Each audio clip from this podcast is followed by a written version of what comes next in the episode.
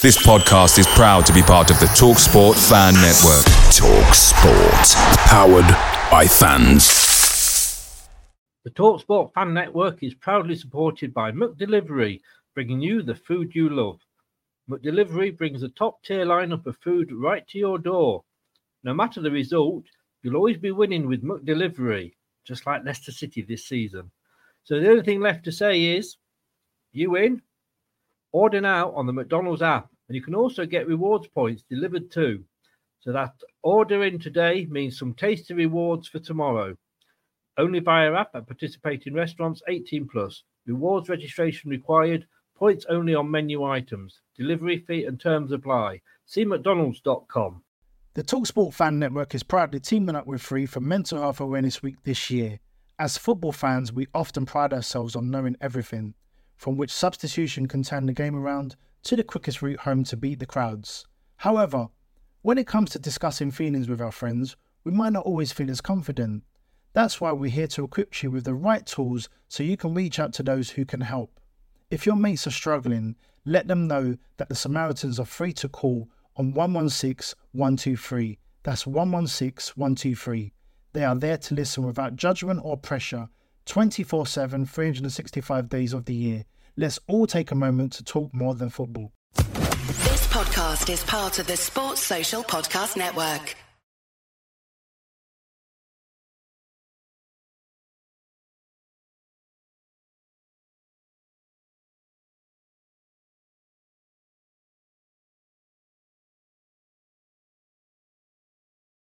Hello, Matt Elliott here. Hi, Alan Smith here. Hey guys, Ian Hume here. Hi everybody, Gerry Taggart here. Be sure to watch Chris and Leicester Till I Die TV for all the latest Leicester City news and information. You can also subscribe on YouTube and various social media channels. for the latest updates and news on Leicester City Football Club. Come on, you foxes!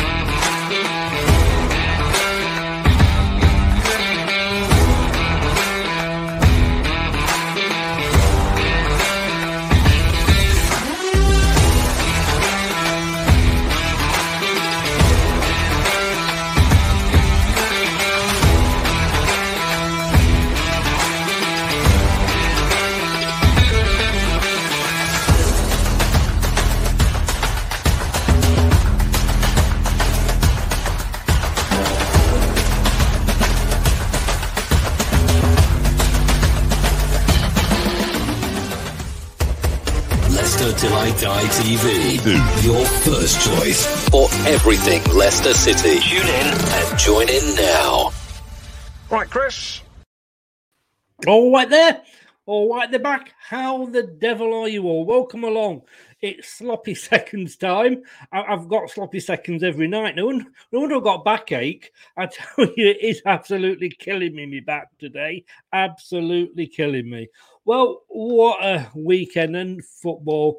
Uh, Yet another manager, that's eight of them this season, have lost their jobs. Thing is that I reckon they're better off actually because they probably get more in compensation than they do in wages. I mean, you know, Mourinho must be like a multi-millionaire just on his compensation. Thank you for watching. This is Leicester Till I Die TV. If you're watching on YouTube, give us a subscribe and smash those likes. And if you're catching up on podcast on Google, Apple, uh, iTunes, or Spotify, thanks very much for listening in. This is where you can find it.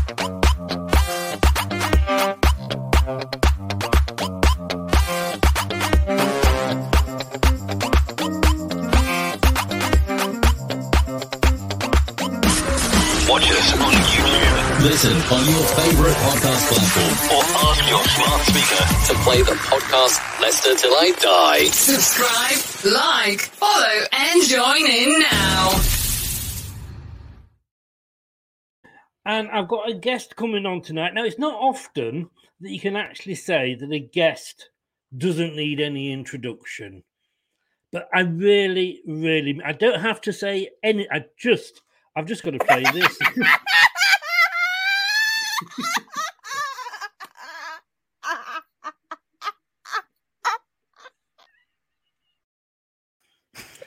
Good evening, Maisie. How how the devil are you? I'm very well, thank you. How are you? You've literally got tears in my eyes. well, yeah, we're only three minutes into the show. You'll need oxygen by the end of it. Probably, probably so. oh, I love that laugh. I love that laugh. I'll tell you.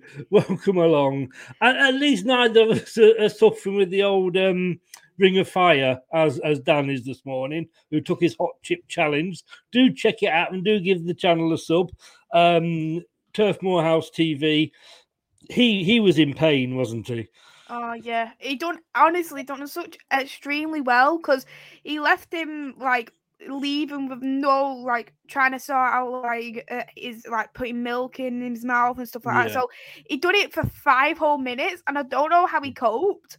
But honestly, he done extremely well, and to do it on the camera, you've got to give nothing but praise to Dan. He's uh, honestly an amazing person, an amazing YouTuber as well, and Yeah. going onto his channel, watching him, supporting him, it's been an absolute pleasure to do in this past year of, of knowing Dan. It has. You're quite right. I mean, you know, I, I like to say he's my brother from another mother. He he probably would prefer to say that I'm his dad because of the age difference. But yeah, give the guy some support. Um, we may not have him for long because if he goes down, if he get relegated, we may not see him for 12 months. But... I see him in the FA Cup or the Carabao Cup. Do I? Oh, that's true. That's true. Or Johnson, Johnson Paint Trophy. Does he get into that one now? Papa John's. yes, that's the one. Uh, what was so fun? Um, he, uh, Dan knows me. He knows that when when I, when I sort of josh with him, but at the end when he was he was saying it was like an Oscar speech because he was trying to say thank you to everybody that supported me and liked and and subbed to me, but he was absolutely in tears at the same time as he was saying it. He, he honestly was, wasn't he? But I Yeah. just, I honestly couldn't believe how well he done. And when I, as soon as I seen the chip, I was like, oh my god, is this like another flashback for me after I burnt that garlic bread? I, I think your garlic bread would have been medium rare compared to that chip. I'll tell you. What? I mean, I must be I- honest, it wasn't as burnt to be as that to be honest, because it didn't even look burnt at all. It still looked edible. God, don't have, ever have us round for dinner. Okay, that's all I'll say. Job I don't cook at all. no good. You were not allowed. But um, no, I mean, I, I I suffer from heartburn, so there's no way I could do it. But yeah, total respect to Dan.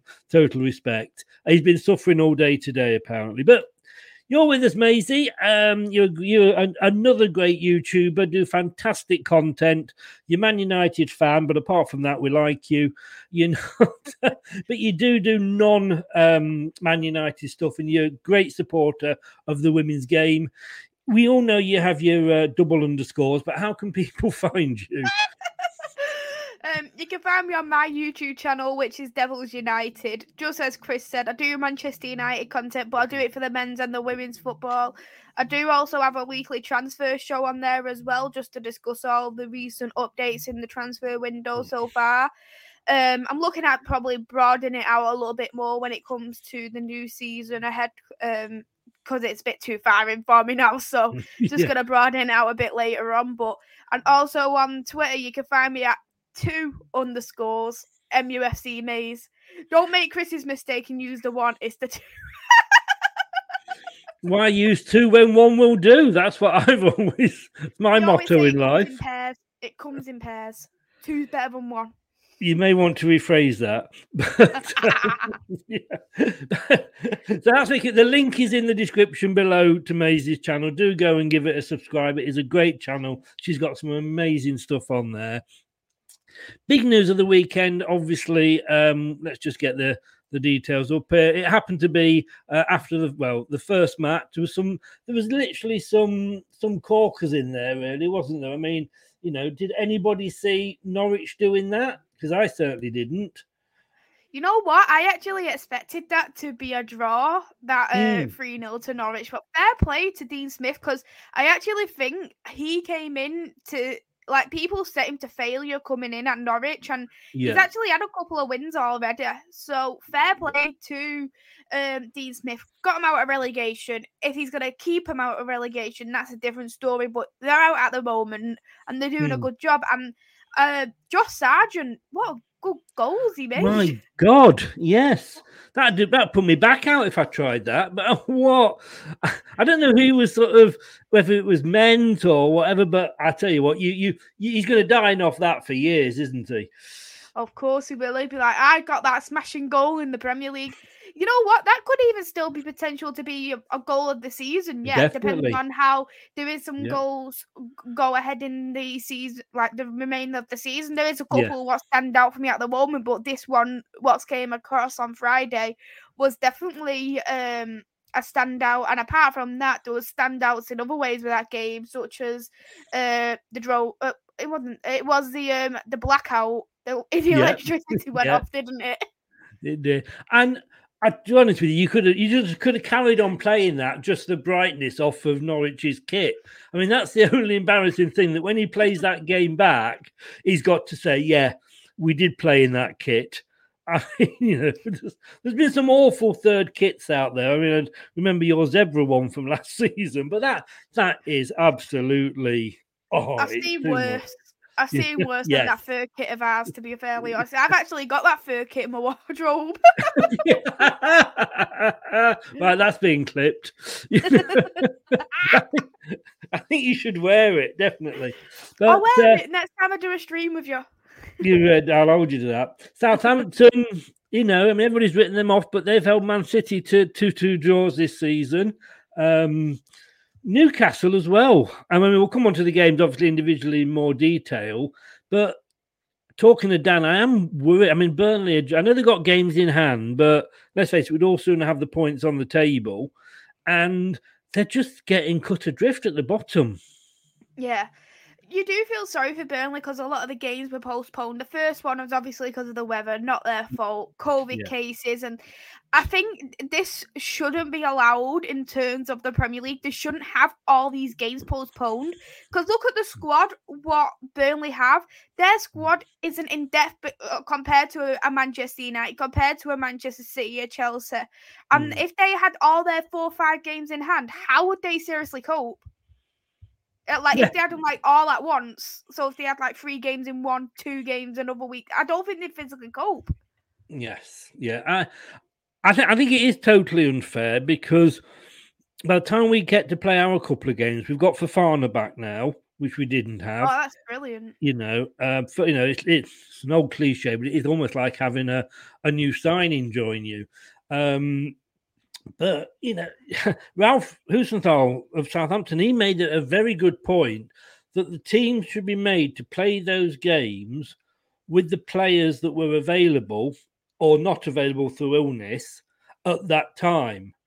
So if you've got like players who are out with COVID, then you know they they they're now free. They should be able to play in the game. But it's like you know if we play somebody, we wouldn't be able to play Fofana because he wasn't available at the time.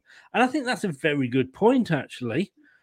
Yeah, I agree. I think that would be an extremely fair point. Uh, you can't. it's- It's just like obviously when a player gets registered, you can't use that player until they're registered. So if they wasn't registered to play on that game when it was a postpone when it was meant to be happening, then they shouldn't use it. And I think that's a, Yeah. an extremely good point to be honest. No, I, I do. I totally agree. Because actually, you've got players coming back. You've got new players uh, as well. Hi, Scott. How are you? Welcome along, Scott. sir. Uh, so let's get into the, uh, the the first game, um, which I've forgotten was on. To be honest with you, um, but it was the aforementioned Norwich three, Watford nil, and of course, this has led to led sorry, to this. Claudio Ranieri, you're fired. Got to be the worst kept secret in the world, hasn't it? Yeah. You know what? I really do feel sorry for Ranieri because the manager he is, he's such a professional manager. He's well respected in the Premier League, well respected by many football Mm. clubs. And you know what? This is such a poor signing from Watford with the track record they have in terms of signing managers. It's just it's kind of like he's they're trying to sabotage his legacy in a way by getting rid Yeah. of him like this, and it's completely uh, disgusting. He is a like he has got the highest win, one of the highest win rates in the Premier League uh, for a Chelsea manager. Like I was under a Chelsea manager. Um, he played 199 Premier League games for Chelsea. He won. He done the impossible at uh, Leicester, won them the Yeah. Premier League, got them into the Champions League, uh, got them far in the Champions League, and then Yeah. you look at things like this, like bringing in for Watford, and then not doing and doing something like this. I just think it's completely out of order. They could have at least done something like it was a mutual agreement if they wanted to get rid of him, or um, just waited till the end of the season because no matter what manager they're gonna get. Right, they're not gonna stay up because No. you look at teams who are in the bottom, who are in the uh, relegation zone. It's very rare if they're in the relegation zone in December. They're not. It's very rare they'll come out of it by the end Yeah. of the season. Yeah, I just I love Ranieri. Don't get me wrong. I mean, you know what he did with our team um was was amazing. Um I think he built on what Pearson had left, but then would Pearson have won it? Probably not. And I, I you know, if he came in here now, I'd be on my knees kissing his feet. But he isn't a yeah feet. All right, he he wasn't a. He's not a sort of manager to get you out of trouble. You know, I mean, you know what I want to know is, uh, and Watford. I was watching Sky earlier, and it is that, that they react rather than you know wait for us to go down and then sack him, sack them. I mean, you know, last season, or last time they were up, they got Nigel Pearson in. He actually got them out of the bottom three. I think there was two games to go or something, and they sacked him. you just don't. They've just got that track record. Watford Yeah. they're never satisfied, and um, this is what they should do: just bring in managers who haven't got that name, who haven't Mm. had that experience. Because it doesn't matter if they've got plenty of experience like Ranieri or they, they've only been managing for a one day. They're still going to Yeah. get sacked re- regardless, and whoever wants to come to Watford, good on them because they're going to get a, a pay um one of them checks by the end of a couple of months anyway, won't we? So And, and to me, you know, Ranieri, he's got, like you say, it's ruining his legacy. But then why is he taking on these jobs? You know, he isn't. Some managers cannot manage, you know, lower place clubs. You know, would, would Pep be able to get, you know, uh, Oldham up to the Premier League and winning it? You know, not Uh, a chance. Ollie, yeah, you know, Ollie, he couldn't do it at Cardiff, but he did okay for you know, for Mo. I know Man United weren't happy with him, but if he'd done what he did at United at say Leicester or something, would have would have been happy. Um, and Ranieri, you know, the season before, he, he he hadn't got Fulham out of trouble. Mhm. so who at Watford board looked at that and thought, do you know what? We'll get Ranieri in. From what I was hearing in terms of Ranieri, he's supposed to be close with the owner of Watford or someone in the board of Watford, and I think it was just more like, "Oh, you- you're a friend here. Can you do me out as a favour? I haven't found anyone," kind of thing. And I think that's what the blood boiled down to in terms of Mm. Ranieri. And I do agree with your point. There's some managers who are able to build a team up amazingly, but can't take them to the next step forward. There's some managers who can come in into a very good built team and then can take them to the next step forward. Yeah. And that is like the likes of Pep Guardiola's, and that is the likes of, um, and then I would argue that Ole Gunnar Solskjaer is the type who would build a team rather than take a team the next step forward. And with Ranieri, I think he is. He's kind of in the middle of both for me. I think he did build Leicester up to a degree, but I think he was able to b- take that um, team to the next step forward. But I do look at Ranieri, and I think looking at his philosophy, his style of play, what teams would suit that now? this is the fact, you know, this is very true. You know, managers that were good four or five seasons ago, football changes, football evolves. And, you know, Alex Ferguson would not get away these days, probably with the hairdryer treatment, like he used to. You know, it worked for him, and you know, I've total respect for him at Man United. You know, he, he what he did was nothing short of amazing. But could he manage these days with that attitude? Mourinho, you know, he he in the way he he came as the special one and he was winning titles. What was the last thing he won? You know, you sacked him, Spurs sacked him. He's on about Roma might be sacking him. You know, it's just it's managers I do honestly think have a sell by date, and Ranieri surely he's got enough money to retire. You know, go and be a director of football or something somewhere. It'd be good that actually for, him to be a director. I think it'd be good Mm. maybe to go to Leicester and work with the board, perhaps and Yeah. do something from there. Like a bit like a Rangnick at the moment. He's going into like a um a, a, consultancy role at Manchester United at the end of the season. Maybe that could be a good idea for Ranieri to try and take something like that with Leicester because I'm sure Leicester would take him up with open arms after what he's done at Leicester City. It is, as I say, my worry is that you, only remembered you, you, you quite often you remembered more for your bad decisions than you are for your good decisions, Correct. you know. But yeah, it, totally true what you said because he came, he took over a Leicester side that we were down and we were dead and buried. You know, mm. nobody had been at the bottom of the Premier League as long as us and survived. And we just had that miracle run, and he just you know, got onto the car as it was driving, and he, you know, he tweaked it a little bit here and there, added his, added his Italian magic. Um, but apparently, with Watford, and I don't know how people go in and manage like this, but at Watford, it, it is a coach, so you can't, you don't have any say on the players Mm-hmm.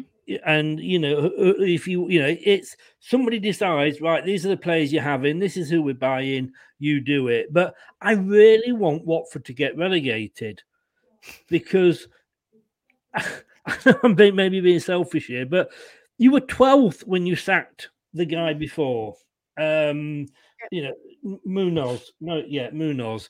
You were 12th when you sacked him in october. How's that worked out for you watford Well, that is just down to them, and I Mm. strongly disagree with a lot of with even Norwich of the way they sat their managers as well. Yes, I know yeah. with Daniel Farke, maybe it was his time to go, but the it was the way they sacked him in that manner in terms of sacking him after the first win of the season. I know they Yeah. brought in a much better appointment, but you look at Watford, they do it on a quite a regular basis, and I think Yeah. they should need to put something in place like you can't sack so many managers or in the space of it so long, and you do you know something in the lines of that. Just I don't know because it's Yeah, yeah. it's not fair on a lot of these managers. If you want me to be honest, No, it's not. You and you know the Farke probably t- managers like that probably didn't get the backing from the club that they that they deserved. You know, they come up and you've got we know you've got to invest, and it's a very thin line between investing the right amount of money and not overspending and going bust by you know going back down again. But you've got to support your manager to a certain degree. Uh, I mean, West Brom did it. You know, they they sacked the manager um, and put Sam Allardyce in charge within the first three games or something. I mean, it's just totally ridiculous. And you know, you've got a manager in there that's worked with these players, has brought them up, and you get another manager coming in that has a different style of play. So he's getting all these people to play different ways, and now there's another manager going to come in. You know, who's going to have a different style of play totally, you know. I think though Watford's. Uh, if you look at Watford's team, it's kind of mismatched because I feel like there's a lot more strikers, a lot more attackers, and there's just hardly any defenders and midfielders. It's like you've got like seven strikers, seven attackers on the pitch because that's because they need to fit them all on. Yeah. Yes. Uh, Niall, uh, just turned up. Sorry, guys, I'm late. Well, as long as you got a note, that's okay. Scott says, I wonder if Ranieri got an 8 million payoff after being released. I don't know. And now says, hello, Maisie. Hello. He's, he's he's on a quiz tomorrow night. I've got a new quiz. He's uh, he's, he's taking on Brad. I've got to, you got to give Brad a, he's a, he's a trier. He really is. He, he very rarely wins, but he loves taking part. Um, God loves a trier, as they say. So yeah, this was the first game. But let's if we just have a look at sort of who's gone this season.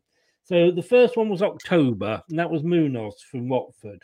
Yes. Bruce kind of saw that coming. I don't think that was any surprise, was it? Not, at- not Um, at all. I, I'm surprised he didn't get sacked sooner. If you want me to be honest. Yeah, I know. Um, and I think the owner's just got a big tick off the fans just by sacking him. You know, that was October. I can't believe it. Bloody hell. Um, Santos at Tottenham, uh, start of November.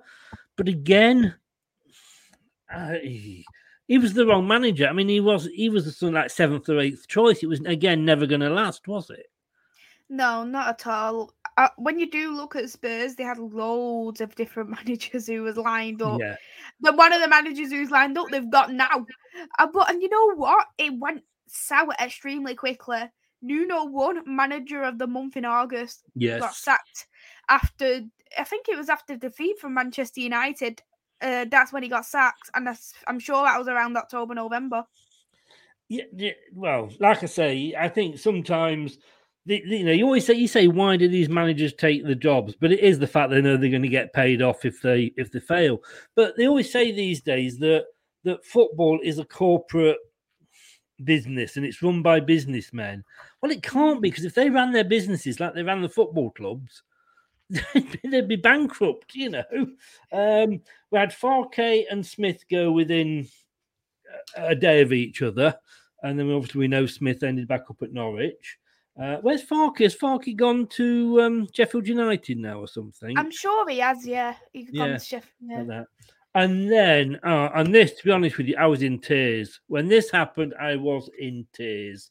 November the 21st, 2021, it will be a black day in Manchester United's history because you Oh. sacked Ollie Gunnar Solskjaer. And, uh, you know, he was at the wheel for so long. And then you've now got somebody else at the wheel. He's doing pretty much the same. He's just on a different side of the road. It- it- it's, um, a lot of uh, United fans are delusional. That's all I can say, Chris. But you know what? I'm one of them. I'll always back my manager unless Hmm. there's a certain reason why I couldn't back the manager any longer. And and I think a lot of people disrespected Ole Gunnar Solskjaer. They tried to ruin his club, uh, his club player legend of him, and the, the the death threats he had. It was disgusting, absolutely disgusting, and things like that. It made me feel absolutely ashamed to be a Manchester United supporter. By the way, they wow. carried on, and then Yeah. once he got sacked, everybody was upset. I'm gonna hold my hands up here. I even after the Villarreal loss in the Europa League final, I said, right, we still improved it. We still got to a final, which we haven't done before. We've got to second place. We've got these signings now. It can only improve. And I think having more egos at the club, um, Mm. th- I think that definitely was the downfall of Ollie. And I think what really done it for me, it was the Leicester City loss, actually, the 4 2. And I said, I can't, I can't keep doing this. We've lost Aston Villa at home. We've Yeah. lost to Everton. Well, we drew to Everton, what felt like a loss. It the only convincing game we had under Ollie that season this season was at Leeds, the first game of the season. And then since then we lost 5 0 to uh, our arch rivals in the league. We lost to Watford, which was disgusting. We lost to Manchester City. And you can't accept these kind of results as much as I love Ole Gunnar Solskjaer. You just really couldn't No. accept them results and you knew that his time was up. But it's just about it's the principle to say, okay, Ole, it didn't work. Thank you for your time at Manchester United. Never seen these kind of threats from of Jose Mourinho. Never No. seen these threats of Louis Van Gaal. Never seen these threats from David Moyes. So is it because people think Ole Gunnar Solskjaer is soft? It's funny because it's like with Claudio, like I say, kiss his feet if he walked in now, but he had to go when we sacked him. You know, he'd taken us right down to, I think we were 17th at the end of the day, and we could have easily been in the Champions League and got relegated. You know, as it happened, we ended up being the worst ever uh, defenders of the Premier League. I think we finished 12th, but to me, again, I just think I think the owners need to start taking some blame because they make the appointments. You know, you had you had Ollie, who, as an example, was on um, caretaker role. You took him on, and he was coming in as a caretaker. But then, before he'd finished his caretaker stint, you'd given him the job. That was the same with the contract extension. We gave him the contract extension whilst he still had a year. Um, you, I keep saying this, and I, I will say this: no matter what manager we will get, Mm. nothing is going to change when we've got the same board and we have got the same owners. You need to look at it as a bit like a pyramid. If Yeah. you look at, you want to look at the bottom half to get that replaced, fine. But you need to sort the top half of it. And if the top half is remaining the same, that's just going to flow down to the bottom half of the table, Yeah. uh, the bottom half of that pyramid as well. So nothing will change unless there's a, a whole new rebuild at Manchester United. And that's that's how it's got to this point. And you got people who was celebrating the Glazers for Ollie getting sacked, people making Ollie out protests. Why are you asking for Ollie out protests? Is that we should be wanting the Glazers out? Yes, yeah. It it's I mean, I mean it's such a funny season. I mean, we do the prediction league. You know, you've been on it with us, and you know, Brad Brad's a miles ahead, and then this week he didn't get any points at all. It's just a funny season all round, and I think it's really hard to you know because on paper it's an easy game. You know, we do the predictions. Yeah, you know, Man City will beat Southampton easily, sort of thing. And it isn't. Anybody can beat anybody in this league this season. But Benitez went in January, and as I we just said, um, Claudio Ranieri has just gone eight. I don't know whether there'll be any more or not. It will be interesting. Um, Too cool. well, well, yeah, you're thinking Chelsea. I mean, you know, Leicester fans We've booed off the team after after the Cardiff after the Cardiff after the Brighton game. You don't know They've who's you know. It, it's it, it's silly, and I I actually said this on the show earlier. I'm actually turning into like a mini Arsenal fan because I am coming off these. Get I know, I know. Kill At least we know that's one manager who's not going to get sacked. Arteta. He's Yeah, been well, exactly. Yes, exactly. But you know, you, you- I am moaning, but you'd have success, and you only you only think you want more for the club because of what Alex Ferguson brought you. If you don't have the success, you don't have the expectations. You know, we've we as a club have got these expectations because we've finished twice two years and been in Europe for two consecutive years. And a few years ago, we won the uh, Premier League. But there's other clubs coming good. You know, you're you're there or there about Southampton, of Southampton, um, Spurs are, Arsenal are. So it, it's it's a weird, weird season, and uh, I don't think we've seen the end of the uh, the sackings at all. To you be need to with look you, at it as well. Like as an uh, as a club, you look at all these clubs who are succeeding. It's the clubs who are run by like oil money, Saudi Arabian money, blah blah blah blah. Yeah. Does this mean it has to get to the point where your club has to be run by that kind of investment? You you can't have a um um a owner like with owners what's been in back in the 70s 80s 90s for a Mm. club to succeed you need a, a billionaire to take over your club to actually succeed in the premier league now and to succeed in football I think you do. To be honest with you, uh, I mean, if you look at say Leicester, we've got rich owners, mm-hmm, but when they're not up there with Man City, Newcastle. mm-hmm. But Oldham and Newport and Rochdale and clubs like that will look at us and go, "Yeah, we wish we had the money Leicester had." But you know, it, so it's all, it's all kind of relative, if you like. I mean, you know, you've got so much debt that you never had before the Glazers took you over. You know, never no and you know whatever you say about Newcastle, and I know they were glad to see the back of Mike Ashley, but he didn't have them in debt. You know, and there's a lot to be said for that. Ask ask um, Derby about you know being in debt and what it can do to you, but I, it's just. And I, I, I know we our fans are going to go mad because we're not making any signings in this transfer window. But the fact of the matter is, and we have to accept it. Like you say, we haven't got rich oil-based owners our our owners have made their money from duty free shops at airports, which, to be honest with you, haven't been open for like 18 months. So they're not going to make the money. So what do you do? Do you risk it and take a loan out and try and buy somebody? And then you're in that you're in that spiral like Leeds were years ago, where you're just spending to try and, you know, you could tread water if you like, you know. But uh, but anyway, moving on. We've put we've put the world to rights now, Maisie. You know, you and me should run the uh, run the FA. Um, oh we're doing a good job i'm sure yeah, we were. We'd sort them out. We'll sort them out. Scott says, "I'm happy as as we're not buying this window. Give the youngsters an opportunity." To be honest with you, you know, we we it was funny. We played in the FA Cup, and none of those matches got called off. Because you were allowed to play youth players and under 23s.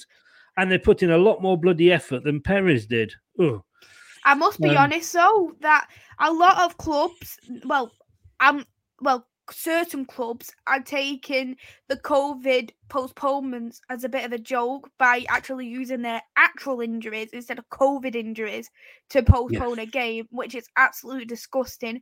Use your youth players. Doesn't matter if they're good, they're crap, they're average. You use your youth players because you shouldn't have this game postponed because it's not weather related, it's not COVID related, it's not Mm. anything in the circumstances two years ago, three years ago before coronavirus, if you had nine injuries, you would still have to play that Yeah. pitch and you would play it with your youngsters. Look at Leeds this season.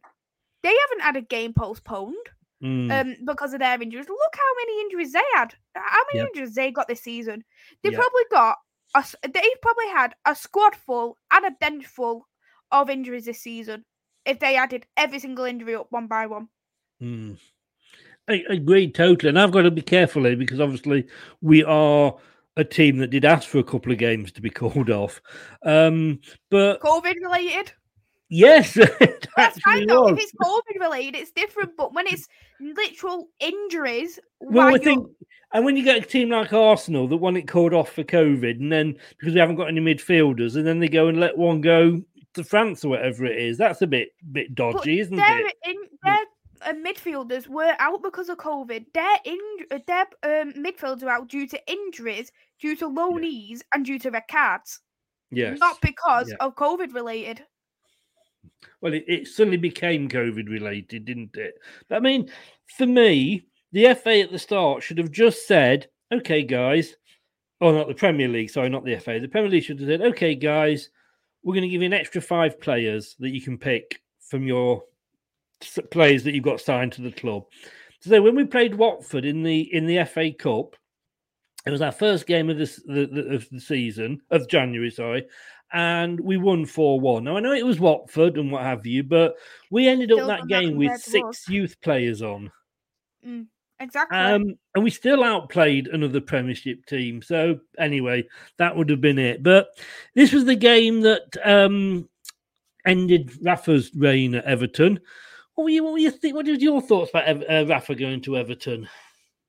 You know what? I think it was an absolutely silly move to make, and knowing that he is a Liverpool fan through and through, it's almost like, did you come to Everton to tarnish that club? Because look Mhm. at them, they're near enough at relegation.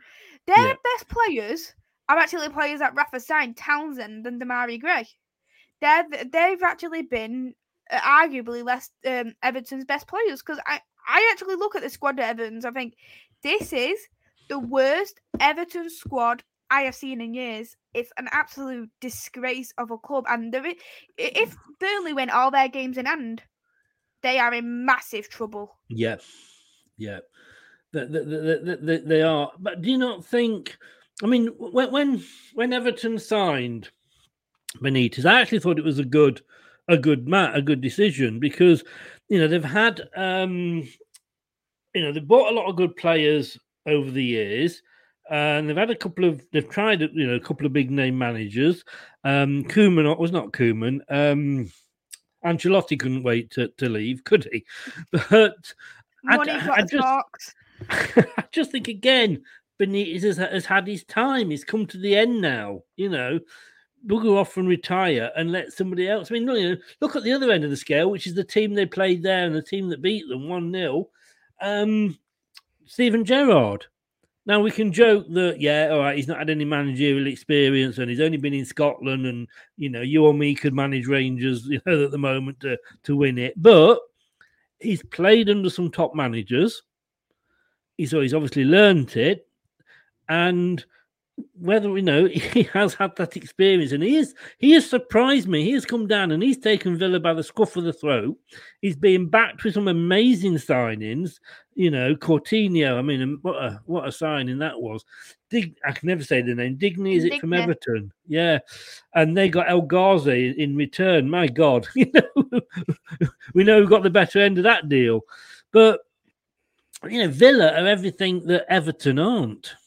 I think you know what I I hate spoke. I hate being nice about Steven Gerrard. I hate it. But uh, Steven Gerrard, I know you're saying like anyone can manage Rangers, but you need to look at it in this way. He won Rangers their first league in over a decade ago.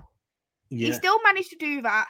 He had some quality players there at um, Rangers of Kamara, Morelos. He, he kept him in the he kept him in the Europa League all the way up to it was the quarterfinals, I believe, uh, the quarters of the semis last season. So he done pretty decent, to be honest, Steven Gerrard, Yep. and he, he done an invincible season. So you look at stuff like that and you think that is not what a lot of managers can, a lot of managers can really do. Even the top managers like a Pep Guardiola can't do an hmm. invincible season in the Premier No. League. So you've got to take your hats off to him in that kind of respect. So coming to Aston Villa, I think yes, he's done the smarter move compared to a Frank Lampard of a couple of seasons ago, moving from a Derby to a Chelsea because I think that step was a bit too far. I love that accent. Derby. Derby. Derby. um, That's Derby for anybody that isn't from the north of the uh, country.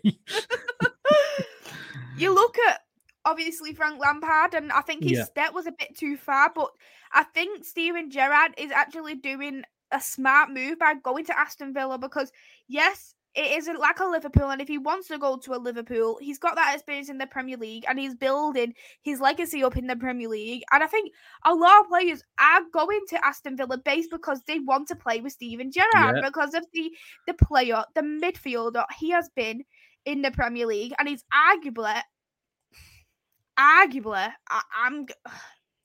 Go on, say it. Hang on one second, one second. Let me just do this. Right, say it now. Say it now, then I can clip it. he is arguably a good midfielder. Come on. Who are we talking about, Maisie? Oh, I thought we was talking about um Iwobi then. Doesn't matter. I thought we were talking about about um about Fred. Fred has still got the same amount of goals and assists as Jack Grealish this season. so you are saying that um, basically Steven Gerrard wasn't a bad player, which Yes. is which is fine. Pretty much. And Yeah. I think a lot of people will want to come to play with Steven Gerrard, and he's doing such a good job. He's taking, in a way, Rangers style of players to to that attacking kind of play, bringing in. He's still using a bit of the youth play, and as well as that, bringing in some new signings who are experienced. Coutinho for one, experience in the Premier League. Uh, people say he's got a good legacy at Liverpool, just as Steven Gerrard does. Indigna, people say brilliant left back, and he's rumoured as well to get Gomez from Liverpool. Yeah. And I'd And say it's all because of Steven Gerrard being there because of the kind of player he was uh, 10 years ago in the Premier League because people look at him and think, right, this is one of the best midfielders in the Premier League. That's not true fact though. But Yeah. people would argue about that, that he is one of the greatest midfielders ever, and people would argue he's probably the greatest ever captain for Liverpool too. Yeah, he wants Suarez too, but the thing is, where will Suarez fit if he's got Yeah. Ollie Watkins and Danny Ings? And that is Yeah. something what you do need to look at because if that's the case, which one's getting dropped? Yeah, exactly. I mean, I, I'm, I'm a little bit jealous. I would have liked because Coutinho was linked with us for virtually the past four windows because of the um, uh, Rodgers link, because Rodgers obviously took him Ah. to, to, to to Liverpool. But I've got to say, at the end of the day, you know, I, I don't want the club to go bust, and we we're talking wages and what have you. And all, all power to to, to, to, to Villa. Um, I don't know whether they'll do it this season or not. I mean, they're actually still only down in. Um, I've lost them. Where are in eleventh place, um, just behind Leicester. To be honest with you, on the same points. You know, they've won, lost, lost, drawn, won, but. I think he's building a, a firm foundation there. And I think the only thing for me is Villa have got to worry that if and when Liverpool come knocking for him. Yeah, I think it will be a matter of time. It probably Hmm. will. I'd say give it three years. Uh, it will, probably will go to Liverpool, and it's. Hmm. I think it's always also dependent on Klopp because people think that Klopp might be leaving by the end of next season. Yeah. Yeah. Um, who, who do you think would be a good fit for Everton? I mean, you know, there's always the same old names bandied about, isn't there? You know. Um, a lot of people want Wayne Rooney at Oh, yeah. Everton. Um, I don't know. I don't know whether Wayne Rooney will go just based on the circumstances of Derby, but um, I think knowing that he is uh, considered one of the uh, one of the great players of Everton, despite him having a better legacy at Man United, you had um, to get that in. You yeah. had to get that in. of course it did. but he's still considered as one of their kind of legends as well in a in a way. So, and he still has passion for the club. He still loves the club, and I think he probably knowing that uh, Wayne Rooney has also done the impossible at Derby. Because look, what is he? Nine points from saving saving Derby Yeah. from relegation, and you look Yeah. at that. How many managers could do that these days?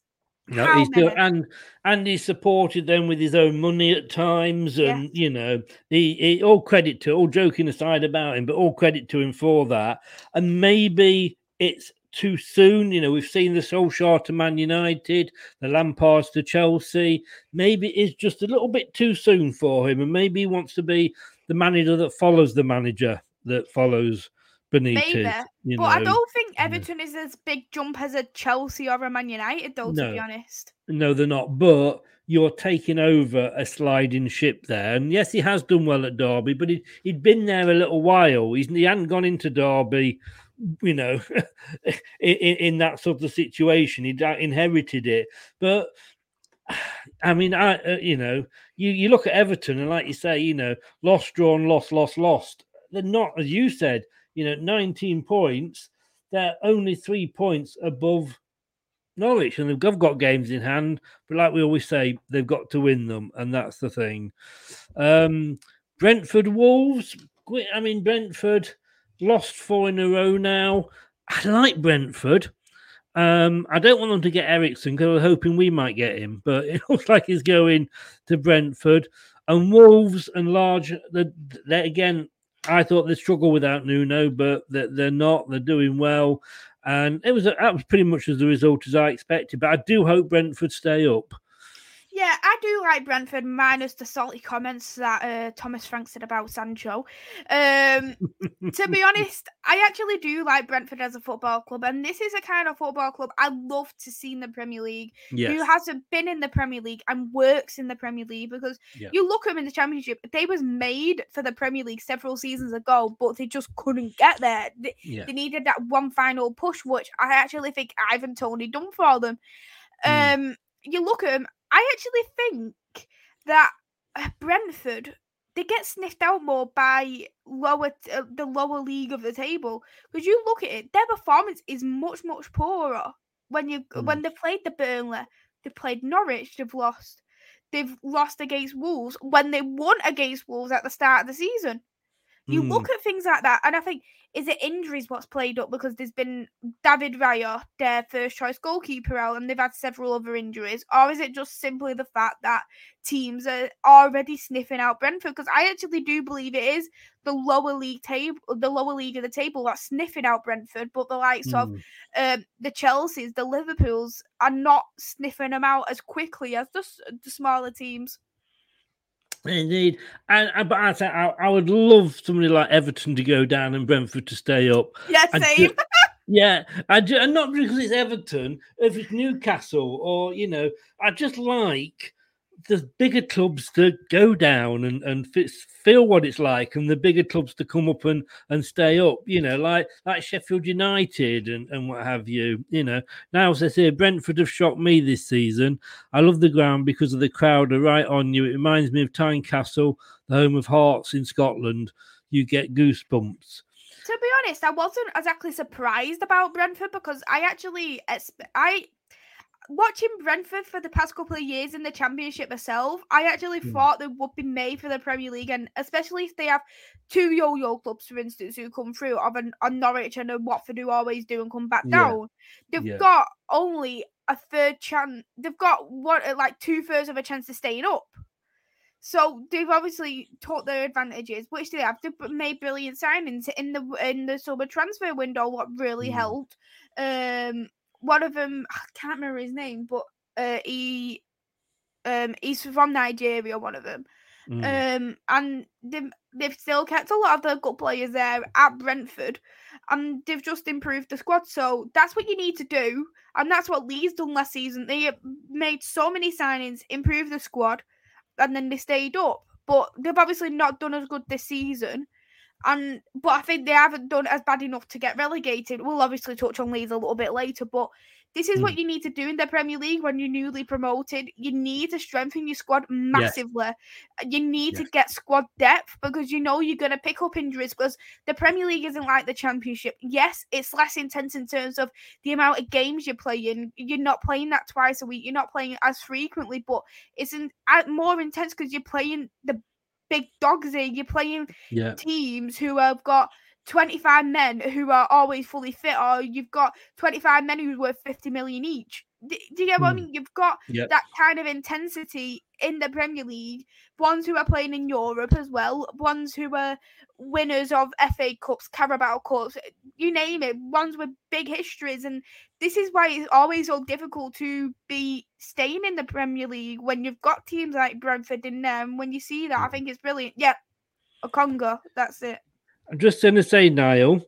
I mean, obviously, I think I think that was Mr. Google that helped you with that because I just hope that you have your football knowledge working. Because coming up next, we have um, the Big Fat Football Quiz Two, the return, and this is going ahead tomorrow at seven. Like I say, Brad is taking on um, uh, uh, Niall there. Man United taking on Leicester, so we know what way that's going to go.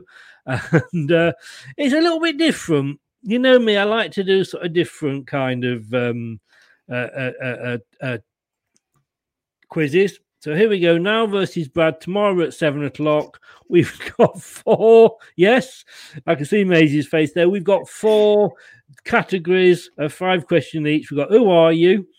We've got Peep Show. We've got Snog, Marry, Avoid.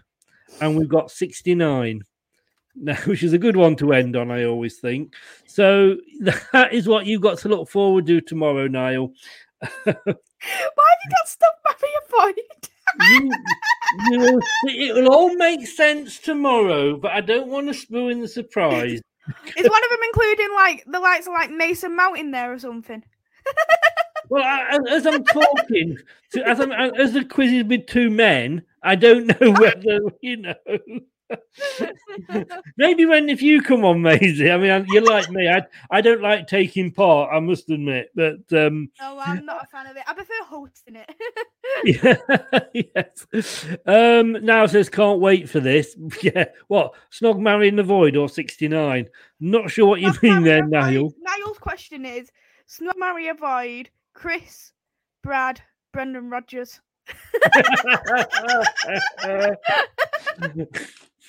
Now, now. we'll, we'll- move quickly on the aforementioned Leeds.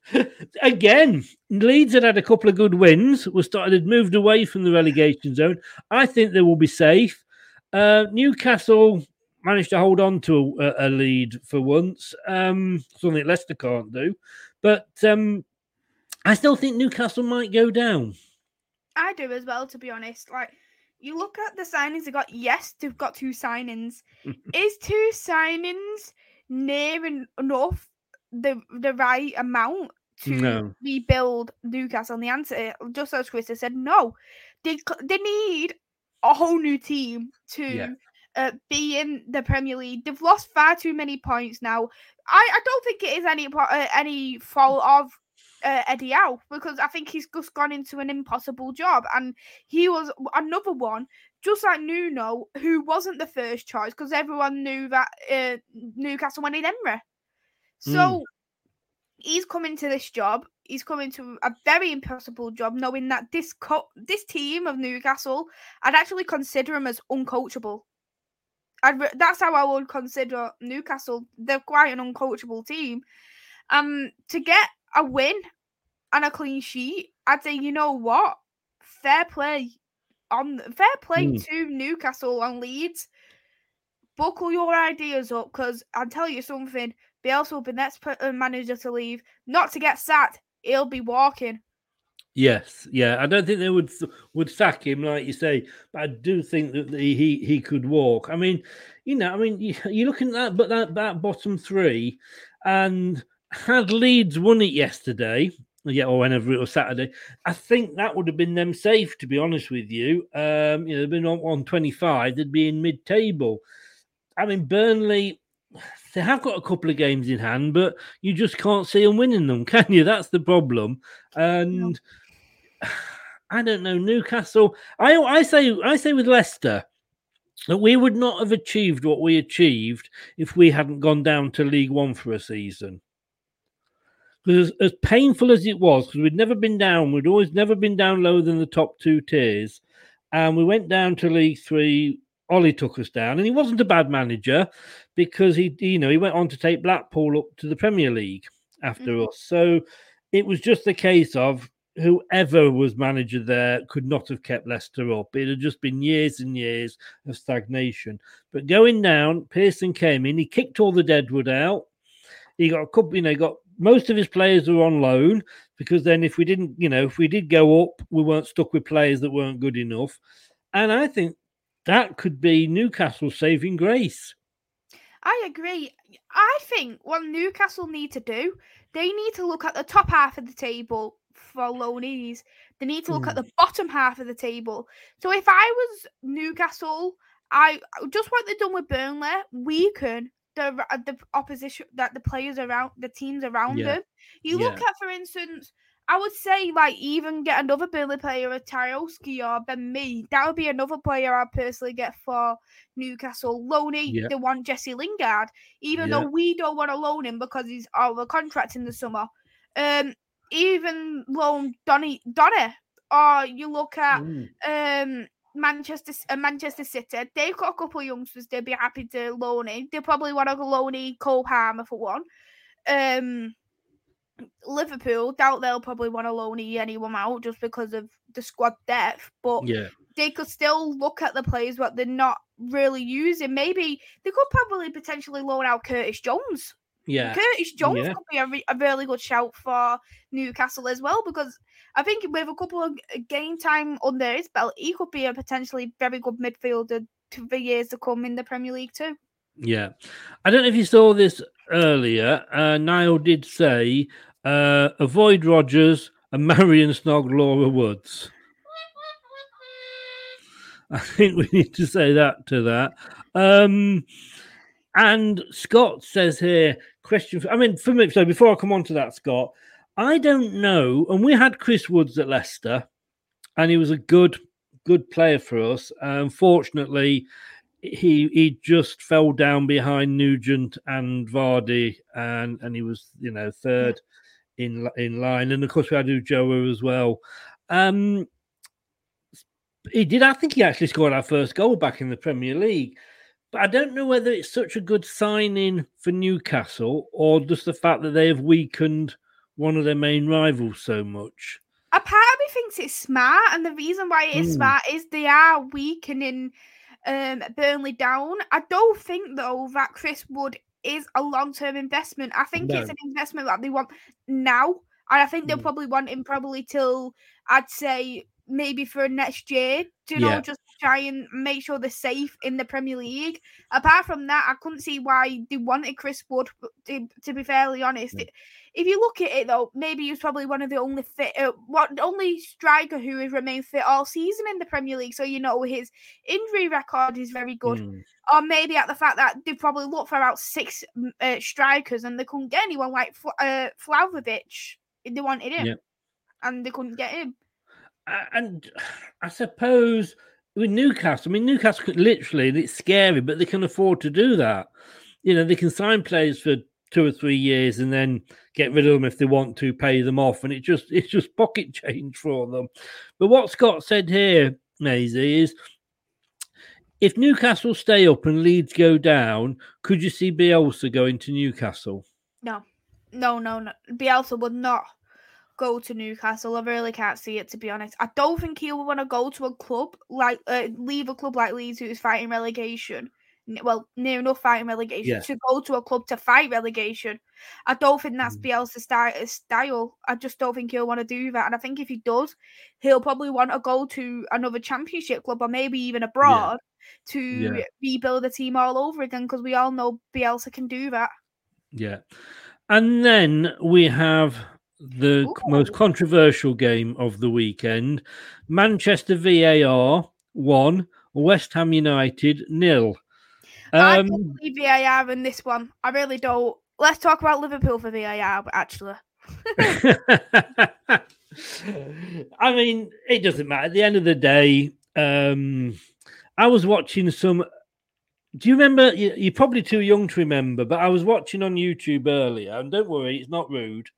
But there was a, a shot, and you had a goalkeeper, Carroll, somebody, Carroll, hmm and there was a shot from just inside the halfway line that went over his head that he grabbed when it was over the line and pulled it out, and the linesman didn't give it. He said it didn't cross the line. Now, Yeah. we had that then, and it wasn't just United. That was just an example that I've seen. And we get these VAR decisions, and are we not just going to accept now that some will go our way, some won't? I think that is the case at the end of the day. I really do think that VAR has been very poorly used in the Premier League. You look at a lot of VAR decisions in the league, and it's just kind of like, are they doing it to benefit certain clubs, or are they just doing it because they're absolutely useless? Because you look at teams in Germany, you look at Bundesliga, La Liga, uh, Serie A. Do you see these kind of controversial decisions in these kind of leagues? No, you don't. And that makes me even believe are the people who use VAR do they not know how how to be a video assistant referee? No, I don't think they do. I I actually mentioned this to um, Julian, you know, the ex Leicester player that I have on, and my idea for VAR is, yeah, I don't think you should have referees doing it. I think you should have ex players doing it. That'd be a good idea. It'd be a Because really you're good not- idea. Yeah, you get all your well-known players when they've stopped football. If they're not going into management, they're going to become a pundit for somebody. You know, there's so many channels now they will all become a pundit. But when you go down to sort of championship and further down level, those those players may get a newspaper deal, you know, with the local South Shields Gazette or something, but they're not going to make you know have the opportunities that the Prem stars do. And like Julian said, he would love to do that, but what they can do as players is and I suggested this after we got caught out once, where yes, it touched the guy's, it touched the Leicester player's hand, so it was a penalty, but the the, the opposition player was actually pushing him down, Mhm. and that was the foul, not the handball. Yes, it was a handball, but that should have been given. And you know, you had Ian Wright and Alan Shearer, both obviously ex-players, saying that exact same thing. And I just think if you've got ex players in there that can look at a game, look at a decision, and go, yeah, that, that's happened because of that. So no, I'm not giving it something like that. And I, how many of these how many of these referees have actually played the game? No. I actually think there was a couple of controversial ones this week, obviously for the Sunday games, but I do genuinely believe that they don't know what they're doing. I don't No. they really don't. No. Um do you want me to touch on this decision anyway with the onside decision and to why I think well, it was we're, onside? we're, talk- we're talking Man United. I mean, it was a good win for you because obviously West Ham were up there for you. So you know, whichever side won was was you know, it was going to be good for them. You, you know, you're up into fourth again now. Um, you just you are inconsistent though, aren't you? We're very inconsistent, if you want me to be honest, and mm. we need. No, I want you to pick lie it to me. Tell me lots of um, lies. we need to be honest. I'm glad we're in fourth, considering where we was by the time Yeah. we lost Watford. And I suppose this is what people say: you need to hit rock bottom before you can actually start building back up again. And I think that was probably what the case was. And Yeah. we need to look at these kind of games against West Ham and improve upon that. Um, we can't afford to lose these silly points anymore. Like we've lost the points against Wolves already and Newcastle Yeah. we can't afford to lose any further points because look at the gap between us and Chelsea right now. Yeah, yeah. And look at the points know. with us, Arsenal, uh, Spurs. It's very little, and West Ham. That said, though, you you you're nine points off Chelsea, and you've got two games in hand. But like you say, we, we've said so many times, you've got to win these games, you know. And I think Man United having a disappointing season. I, I think that they um, should have been doing better with the squad of players that they had. And I did say at the start of the season that if you don't win something this season, Solskjaer will be gone. Um, he didn't obviously last that long, but yeah, I'm I'm disappointed. I thought it would be a more. I thought everybody was just playing for fifth, to be honest with you. And I'm if you not. want me to be honest, we should we should have been like competing for the league with the squad we've got, and we wasn't. With the squad we've got, if you was obviously Leicester, you you won the squad. How much did your squad cost when you won the league? It cost peanuts compared Peanuts, to yeah. the, the likes of Manchester City, the likes of Yeah. Liverpool, Newcastle, uh, on us. Yeah. And you look at that and you we think we have you were bought Varane, considered one of the best centre backs in the world. You bought Ronaldo, considered one of the best players in the world. You bought Sancho, who's got um the uh, the fifth highest goals and assists in Europe. So you Mm. look at things like that and you think, how how are we not further than what we are? Why are we not got a close gap between us and Manchester City? How have we Yeah. not? How have we not won these games? Are uh, against Wolves, against Everton, against uh, against um, Aston Villa? You do look at these kind of games and you feel nothing but disappointment. Do you think when and I, I may have asked you this before on a show, was Ronaldo not wanted by Solskjaer? But it was a case of if you didn't get him, he was going to go to Man City, and that was never going to happen.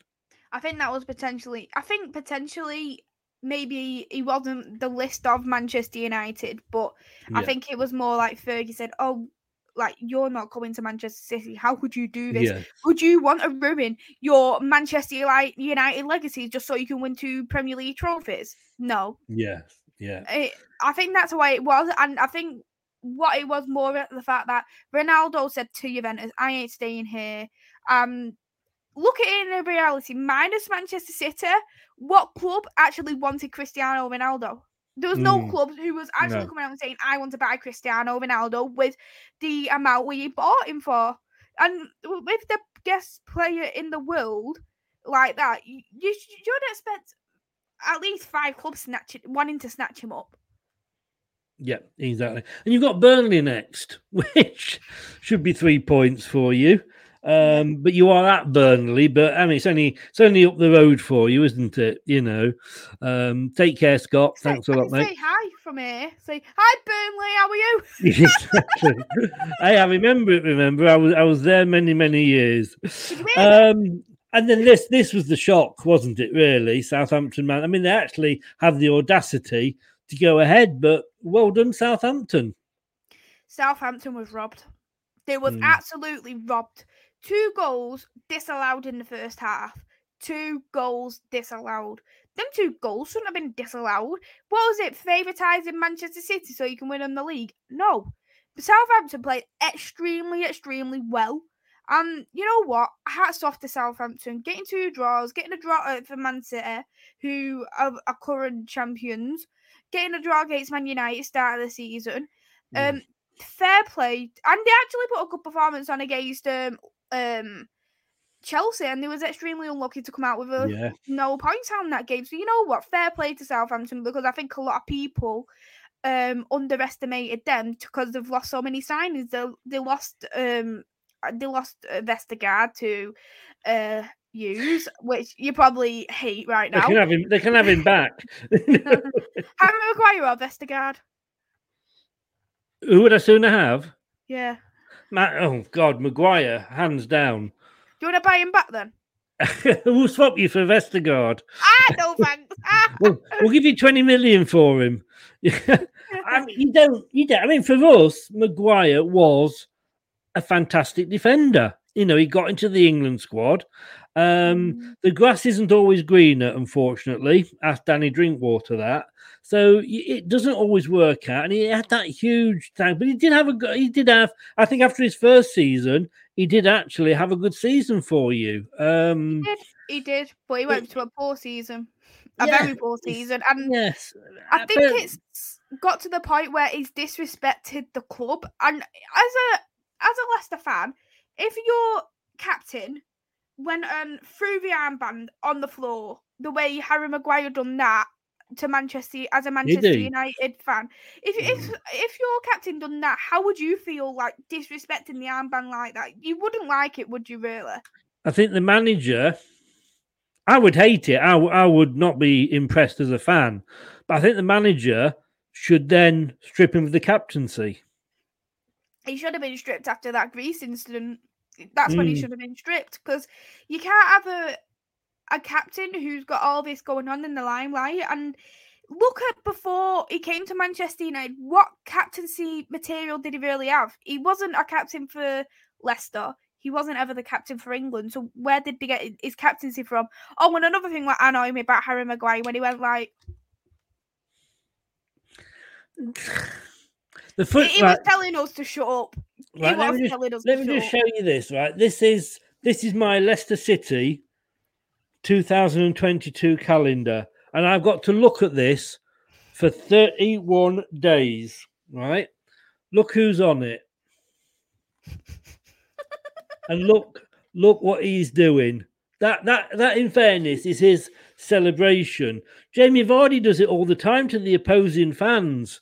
I mean, don't do it to your own fans. I agree. You know, that's you know that that's just thinking he's bigger than he is. But I mean, he wanted the captaincy at, at Man United.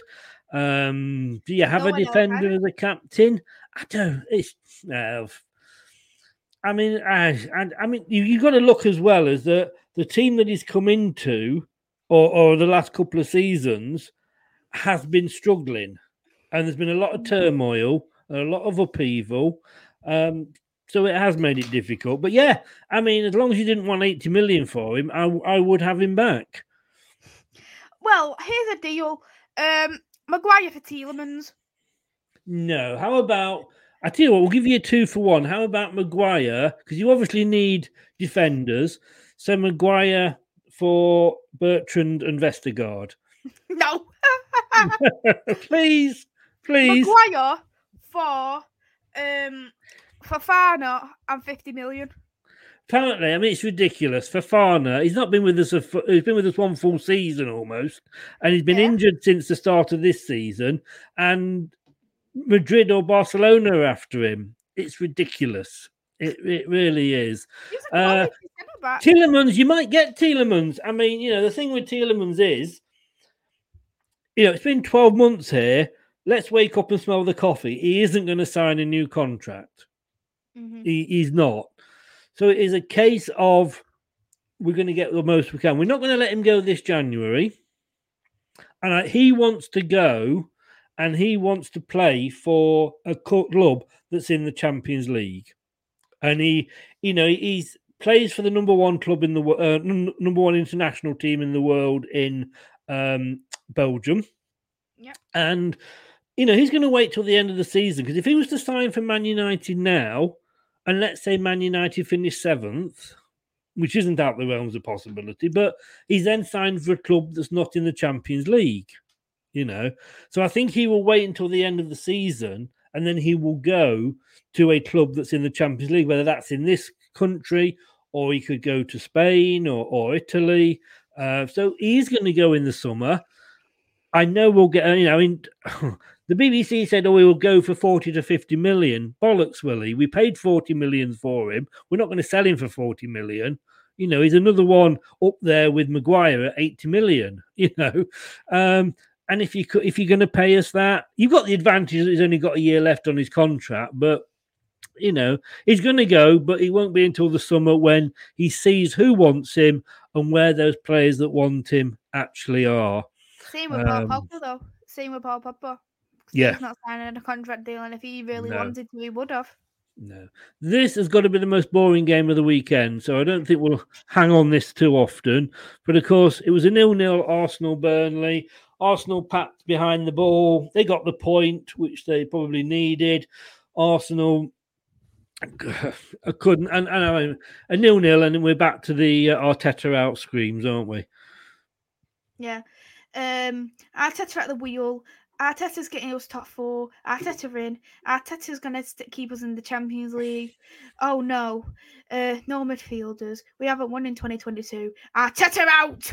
that basically that basically sums it up. That reminds me, and sorry, if you go onto YouTube, uh, there's a Jeff Stelling rant about when Leicester won the Premier League. You're like, you know, and it was to say like Leicester will be top at Christmas, won't be top at Christmas, but they were. They weren't. it was just like that, and that literally sums Arsenal fans up. But I don't think there's anything we can say about that game. It was it was a it was a bore fest, and, and I think we should probably just move on. Sorry, Arsenal and Burnley fans, but crucial for Burnley. That's all I'll it, say. It is now. Crystal Palace one, Liverpool three. Hmm. You know what? I actually think Crystal Palace actually had a decent first half. They did actually mm. take the chances. I I'm disgusted with how VAR was with the Liverpool penalty. It was not a penalty.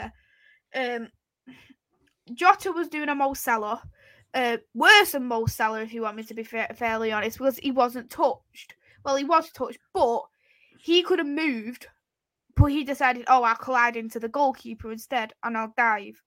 This is not mm. how football should be. You know yeah. what? It should be Jota who should be getting a yellow red card. I like Jota as a football player. I really do like Jota. But that is not the way to go about it. It's really not. And as if I was Jota, I would have felt absolutely disgusted in that. I come back, you see, with this VAR is that a ref on VAR is telling his buddy who's in the same club as him in the ref club, you got it wrong there. they don't necessarily want to. Where Aka keeps saying these ex players, they they look at these things and they would just see them. You know, they say, "Yeah, that was a dive. That wasn't a penalty." And yes, he, he maybe caught him, but he, you know, he got the ball first. And the other thing as well to me is you should be allowed to retrospectively give yellow cards. There's too much diving in in football these days, and and, and this is going to be the Leicester fans off. But you know, Jamie Vardy, you know, doesn't doesn't shy away from the odd dive now and again, uh, or you know, or he goes down rather easily, should we say that? Um, but I think you know, whilst you're looking at the decision, is it or isn't it?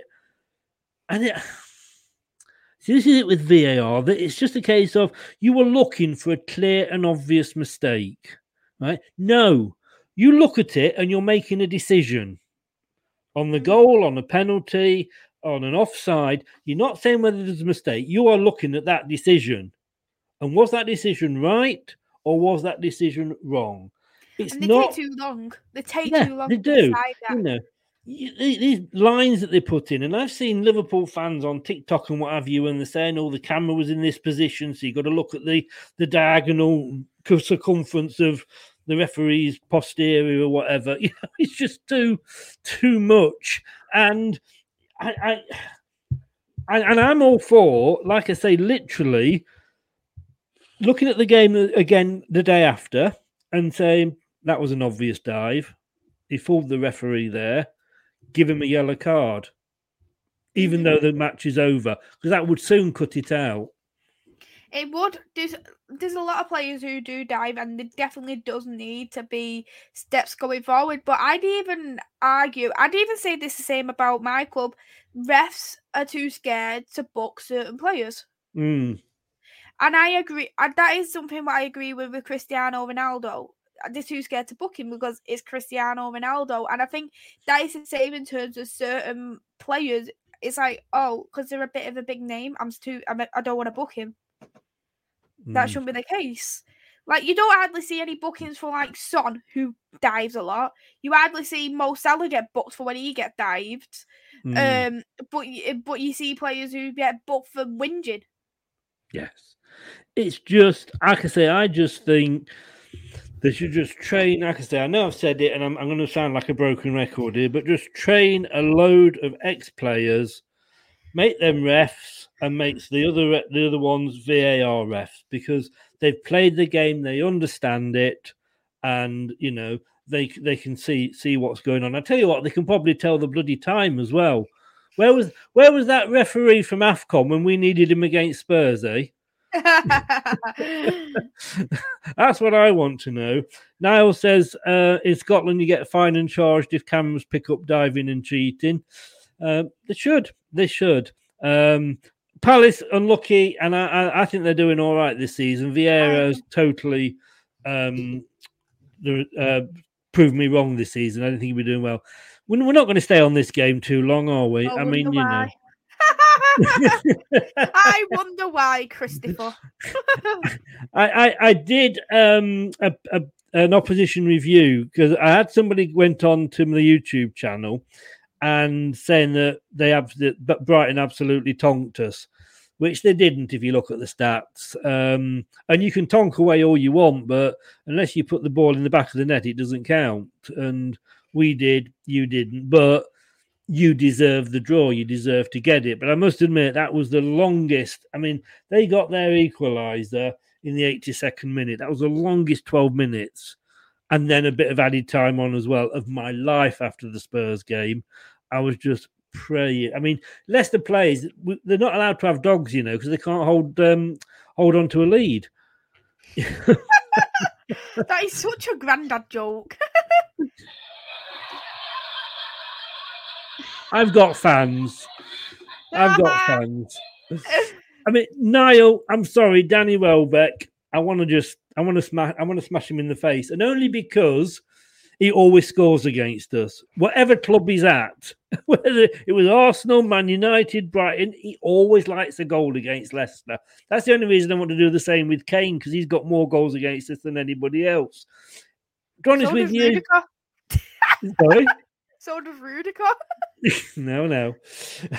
but I mean, I look at that, and I mean, a good. I mean, pluses for us Daka is still scoring goals. I mean, he's, he's going to be Vardy's replacement unless somebody comes in and, and wants to buy him. James Justin's come back and he's he's seems to you know played 45 minutes against Spurs, 90 uh, against Brighton, and that's as it's like a new signing. Very cliche, I know, but but it is. He, he's he's brilliant. So those are the pluses for Leicester. But and I'm going to say credit to Brighton. I'm not getting onto this Danny um, Graham Potter Danny Potter. Who's that? Graham Potter bandwagon that you know should be the next England manager. He should be Man United manager or whatever. He's not won anything in this country yet. Yes, he won something in Sweden or wherever it was. I don't know how good that league is, but he's having a good season. He kept them up last season. They've, they've not, I don't think, apart from one week, been out the top 10. And I think this is the problem with a lot of Leicester fans like I say, we're kind of turning into mini Arsenal fans is the fact that, well, we should be beating them. That's Brighton, you know. But Brighton have got a better away record than anybody else in the Premier League. They've got a better away record than Man City. So actually, a point probably isn't bad, but it didn't really do either of us any good at all. No, not at all. And you know what? I do think Graham Potter is good, but he is definitely overrated to the point where people think he's the best manager in the league, where they think he um he should be a Man United manager, blah blah blah blah. Because yes, he's good, but I just think he is extremely overrated. And yeah, I think what he's done at Brighton is a very good job, and I think he suits the Brighton job and I do question does he suit would he suit any other Premier League club? You look at managers who's gone from a lower league, a lower table team to a top table team, and it doesn't always work. So why do people think it's going to work for Graham Potter? I don't know. Yeah, yeah, exactly. But they're doing well, Brighton, and good luck to them. Like I've said, I like to see those sort of teams up there. Uh, the last game now of the season, you're probably saying, thank God, the season. What am I saying? Of the weekend. Um, and that was, I mean, Chelsea and Tottenham. I mean, Conte just doesn't like playing Chelsea, does he? No, he doesn't. I was actually looking at the stats um, for Stamford Bridge for Chelsea versus Tottenham since 1992. And, Two. two, and um, Tottenham have only won one game at Stamford Bridge. Really? Wow. One. And the rest, it's I think it was a couple of draws and the rest Chelsea won. So Chelsea Mm. clearly dominant in this kind of derby. Yeah. But I think this is another controversial VIR result in this one uh, with the Harry Kane situation because he actually scored a goal. Thiago Silva, who actually scored in the second half, I would say he dived because they were saying that he got shoved. He got tapped.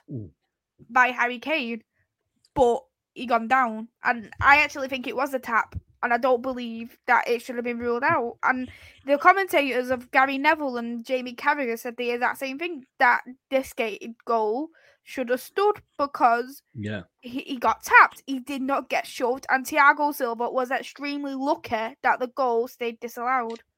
But the thing is, and again, I go back again to my uh, my ex players as referees and all that sort of thing.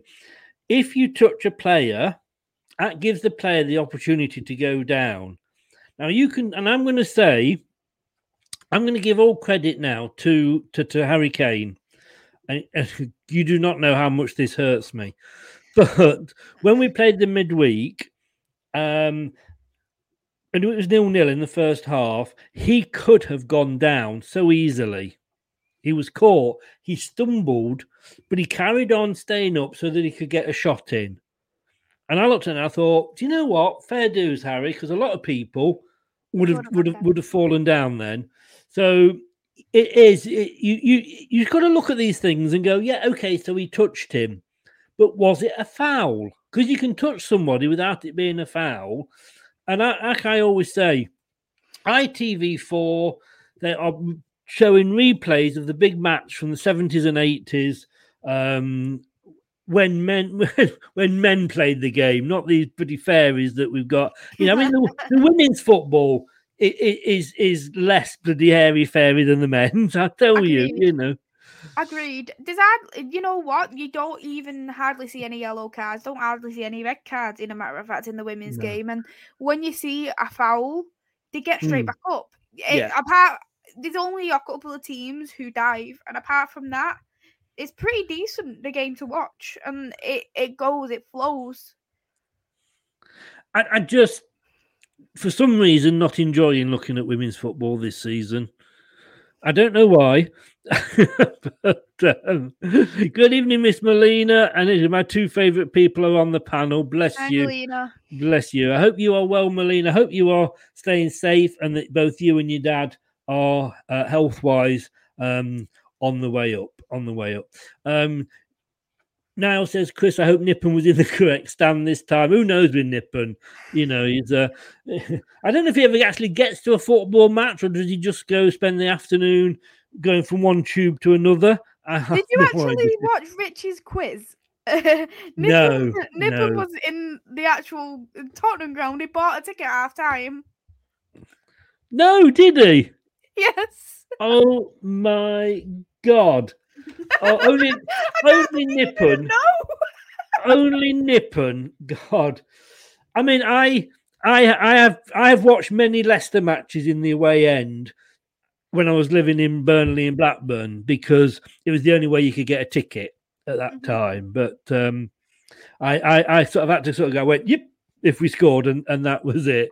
Niall says here, Graham Potter is a good early shout for manager of the year. Disagree. I really disagree. I think my manager of the year it has to be David Moyes. Do you know what? I was actually going to say if he keeps him up, I've got to go for Dean Smith. That's a good shout as well. David Moyes is an excellent shout. Um, you know, they did. He, you know, he went to he went to um, West Ham. He didn't do very well there. Well, he kept them up, sorry, and they didn't keep him on.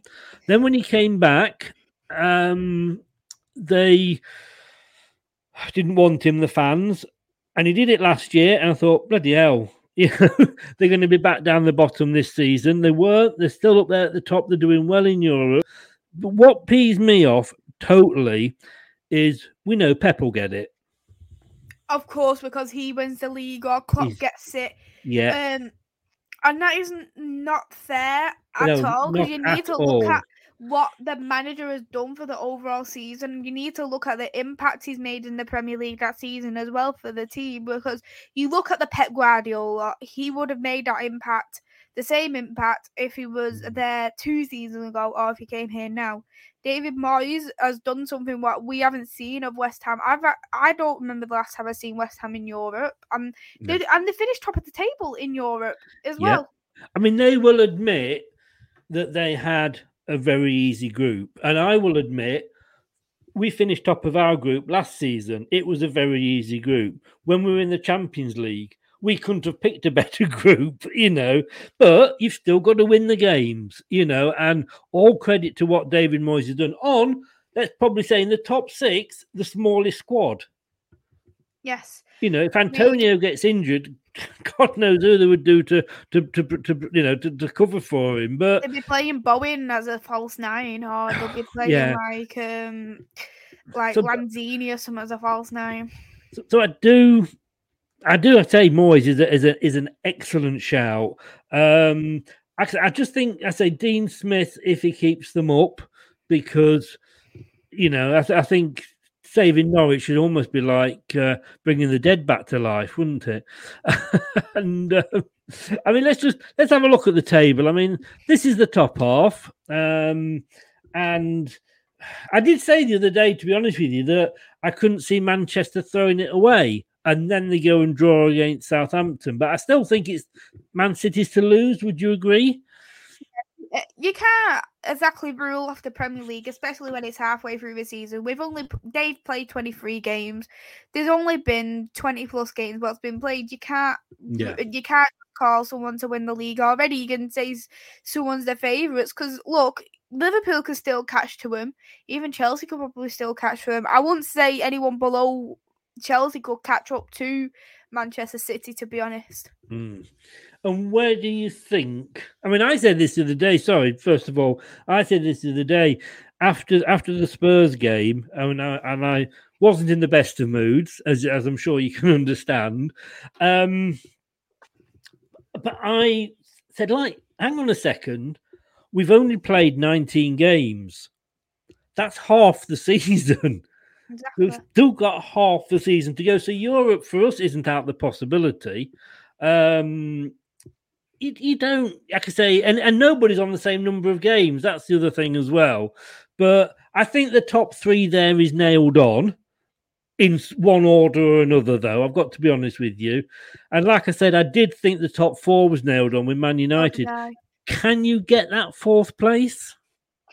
Well we've got to be optimistic and if we if we do perform well mm. we've got every chance of doing that and i hate relying on other teams to downfall but you've got to rely on in these kind of situations you need to rely on downfall of tottenham arsenal when they've got obviously got games in hand there as well.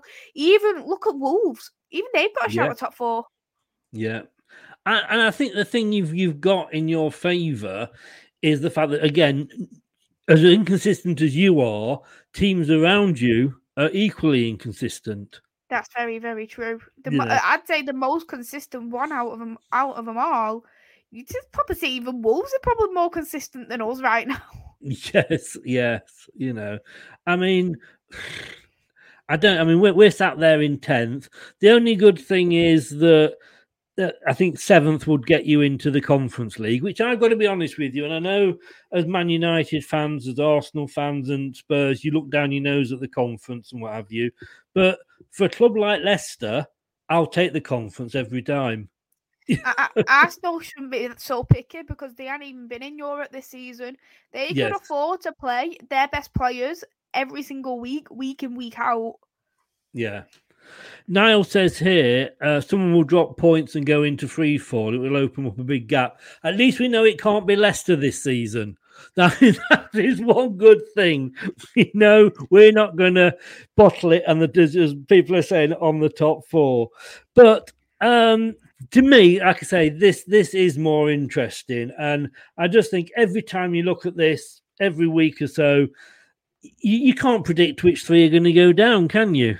No, you can really can't predict what three would go down. To be honest, because No. you look at from um Brentford to Burnley, there's only literally eleven points between eleven points, and that Yeah. equals to what four wins, and that's equal to how many games in hand Burnley has. Four. They've got like four. Yeah. So if they won all three of them, and they go to where uh, they've got a better actually goal difference than uh, than Brentford, so they go exactly where Brentford is. I'm just having a look though. Um, oh, where are we here? I mean, there's, there's about 20 odd games to be played, you know, it's ridiculous. But Burnley have got these are the games that Burnley have got in hand. They've got Spurs, Everton, Leicester. And I'm just moving down here. Like I think they've only got the three now, have they? On, I thought they had more. Oh no, no, Aston Villa. Aston Villa, Okay. sorry. Away to Villa and then home. And that might just be their saving grace that they are at home because they can nick points, but they can't be nicking points. They've got to be going for the three points. And and you'd probably have to say away to Villa, they probably won't get anything. Possibly away to Spurs. Oh, sorry, at home to Spurs. You would think that Spurs would would beat them. Um, Everton, that's a six pointer. Let's just face it; they they've got to win that, and they might even get you know the season we're having. They could could take us to a draw or, or even nick the three points. So they've got to be looking there. I think at the most, unfortunately, Burnley and Dan, if you're watching, six points possibly. Yeah, I actually see the most winnable game for them will be probably Everton with the form they're in. Yes, yes, yeah, it is. It is totally. Maisie, it has been a pleasure as always for you. it's been a pleasure for me having you on. and I think before you go, because I, I get I get just asked for this all the time. I'm gonna have to do this again.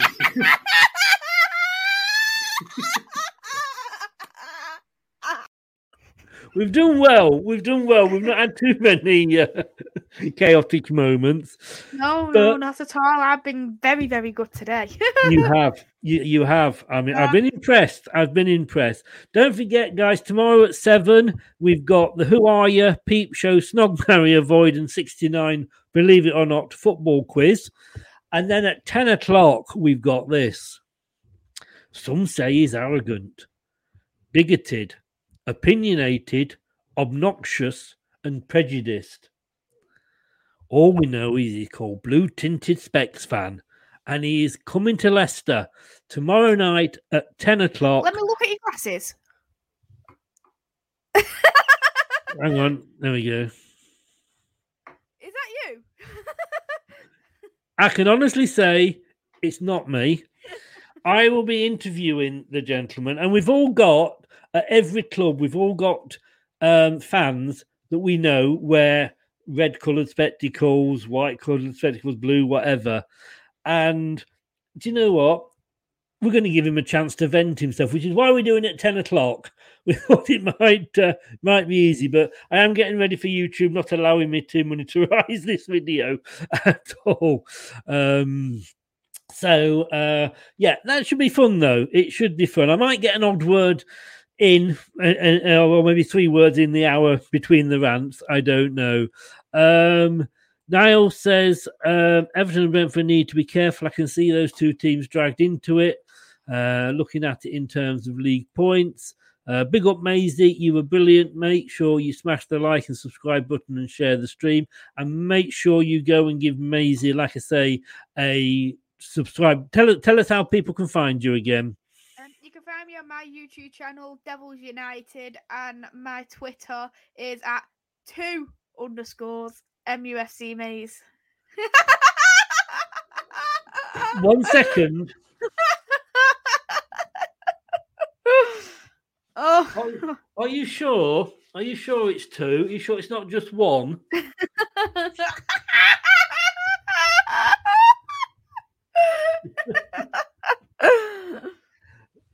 I'm saying nothing. I'm saying nothing. Make, make sure a link is in the uh, a link to our YouTube is in the description below. Like I say, especially if you're into women's football, not just Man United, she covers all of the uh, all of the women's footballs, don't you? So get over there and give it a support. And like I say, sometimes it's better than watching the men's. Really not Leicester. We're struggling a little bit with the ladies. Uh, you you're um uh you're actually like second to bottom, so you're not doing too bad because we No. obvi- you won the gate week when we won against uh, Birmingham, so it helped. It did. Thank you for that. We were Welcome. drawing against Villa, I think it was at the weekend, but they nicked a goal towards the end. Surprise, surprise, with Leicester. Um, I think only, uh, it's only the bottom one goes down, so fingers crossed that Birmingham go down. Uh, Maisie, it's been amazing to have you on. Thank you so much for coming on. Uh, we're doing this once a month with you. Um, uh, Doug and Elton Wellesby, ex TV presenter, will be doing it next. We haven't got one next week because there's no game next week. Um, at least, hey, Dan, if you're watching, no game next week. At least Burnley can't lose. Every cloud, every cloud, mate. Maisie, thank you so much. You take care, and uh, I will obviously speak to you soon. Bye. Thank you, Maisie. Bye bye. Uh, that do do make sure, as I say, Devils United um, TV on YouTube, and remember two underscores at Maze on Twitter. Why the two underscores? Women, I don't understand them. Thanks for watching. That was the weekend football roundup. See you tomorrow night at seven for Niall versus Brad at the quiz, and at ten o'clock for the blue tinted spectacles man. I'm going to have to wear me uh, wear me box, aren't I? Take care. Thanks for watching if you have been, and thanks for listening if you're listening to this on Catch Up on Podcast. Stay safe, guys. See you tomorrow. Thanks for watching Leicester Till I Die. This is Chris saying goodbye and see you next time. That's all, folks.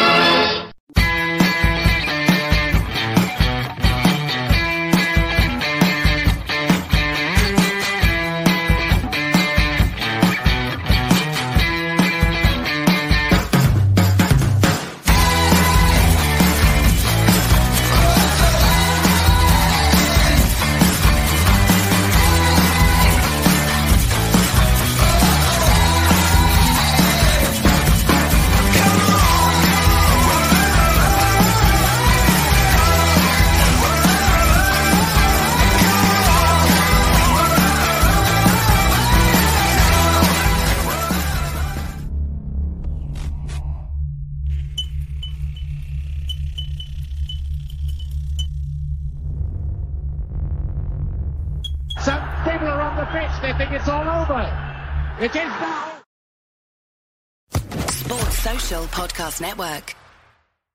The Talksport Fan Network is proudly teaming up with Free for Mental Health Awareness Week this year.